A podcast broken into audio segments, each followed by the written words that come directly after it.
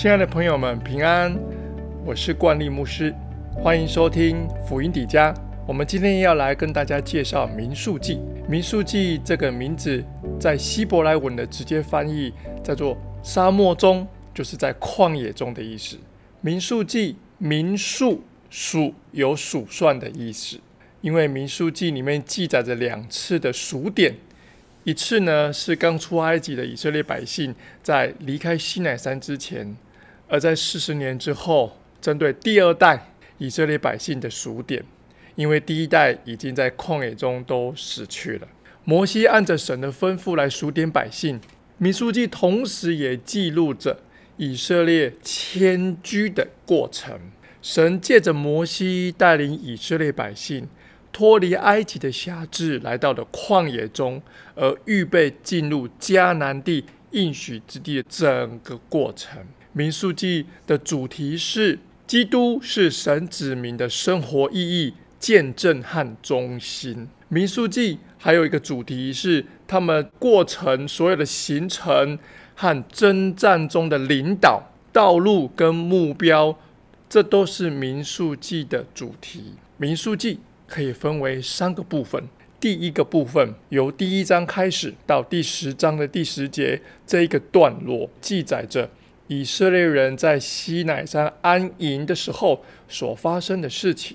第二个部分从十章的十节之后到第二十一章，记载着三十八年零一个月的时间在旷野流浪，直到。抵达摩崖平原这个时期所发生的大大小小的事情记录。第三个部分就从二十二章直接到三十六章结束。最后一个段落，他在记录以色列人在摩崖平原上准备进入应许之地时所发生的事情。民书记分为这三个部分。接下来，我们就进入到今天的第一章。我们来看第一章的内容，一开始就是在讲数点男丁。为什么要数点男丁呢？为要成为军队。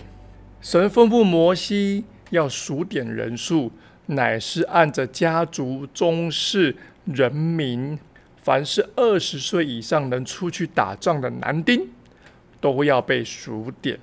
数点的目的，就是为了要成为军队。预备要进入迦南地，为征战得地为业。接下来从第四节到第十九节，就在讲以色列人每个支派领袖的名字。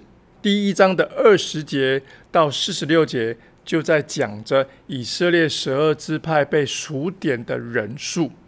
各位弟兄姐妹，我们重生得救之后，代表着我们基督徒生活的开始，并不是到此为止。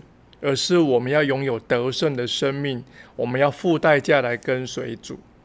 如果我们要得人独得鱼，我们要得着灵魂，我们就要像军队一样受训练，好叫我们能出去传福音。神吩咐摩西，每一个支派都要拣选一个人做领袖，来带领军队往前。教会呢，就要挑选成熟的童工来做领袖，带领会友。照顾会友。接下来，你从第一章的四十七节到五十四节，这里讲到立位支派的特殊职责。立位支派呢，没有被数点，要专门管理会幕有关的事情。这是今天的内容，从民书记的导论到第一章。我们欢迎大家明天继续收听福音底家。明天我们会来看第二章跟第三章。我要鼓励大家听福音底迦，不要代替你的读经。读完今天的进度之后呢，再来听福音底迦，来帮助你从经文中更加的有印象，更多的有领受。我们明天见喽，拜拜。